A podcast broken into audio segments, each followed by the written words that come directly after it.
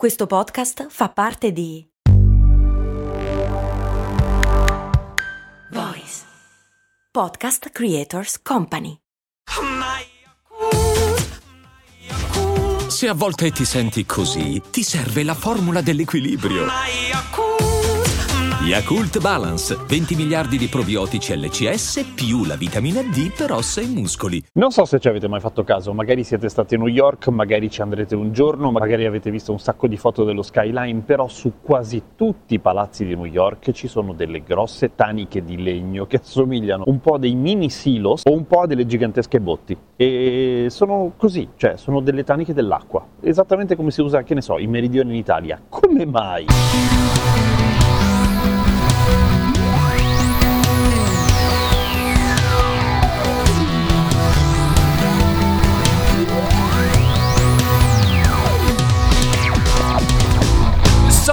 Told me, listen to Gaster, very human thing. It's the best podcast that you'll ever meet, and it causes dependence on your attendance.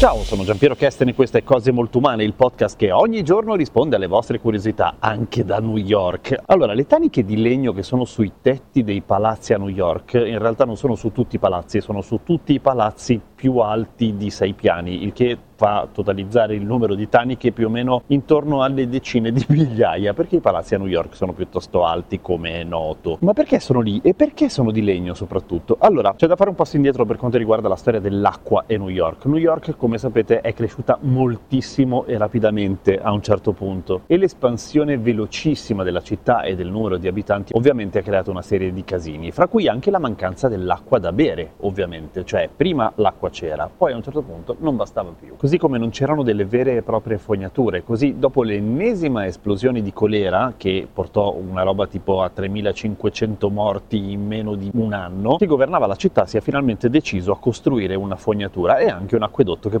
portasse dell'acqua pulita. Si è così costruita la riserva di Croton, che con Crotone non c'entra una mazza, ma che porta un casino d'acqua pulita al giorno a New York. Non è l'unica, ci sono 19 riserve in realtà, però quella di Croton porta una cosa tipo 4 miliardi di litri di acqua al giorno, mica poco. Che tra l'altro è un'acqua della Madonna, nel senso che è considerata fra le migliori del mondo. Non viene trattata particolarmente se non per il fatto che viene addizionata di cloro, fluoro, acido fosforico e trattata con i raggi ultravioletti per ammazzare le bestiacce. Fa schifo da bere, perché il cloro effettivamente si sente, però è organicamente super top. Ecco, dicevamo, l'iniziale scarsità d'acqua che ha portato, come dire, una certa oculatezza nell'utilizzo delle riserve idriche della città, ma non solo, il fatto che pompare acqua per più di sei piani è un casino, ha diffuso sin dall'inizio dell'urbanizzazione massiva queste cazzo di taniche, che peraltro sono tutte costruite da una ditta sola che si chiama Rosenbach. E funziona così, ci sono delle pompe in ogni palazzo che spingono sull'acqua dall'acquedotto e che poi scende per gravità ogni volta che qualcuno apre il rubinetto, senza dover attivare le pompe ogni volta che qualcuno decide di lavarsi i denti, che è un bel risparmio. Ma perché sono tutte di legno? In realtà per praticità e per una questione economica, nel senso che è una produzione super mega rodata da tipo da metà 1800 e il tizio che ha iniziato a costruirle ha iniziato a costruirle così proprio perché aveva rilevato una fabbrica di botti, per cui sono effettivamente delle botti giganti, cioè se le guardate sono fatte di listelli di legno chiuse da delle centine metalliche, solo tutto molto più grande. Contengono ognuna tipo 40.000 litri d'acqua e costano 60.000 dollari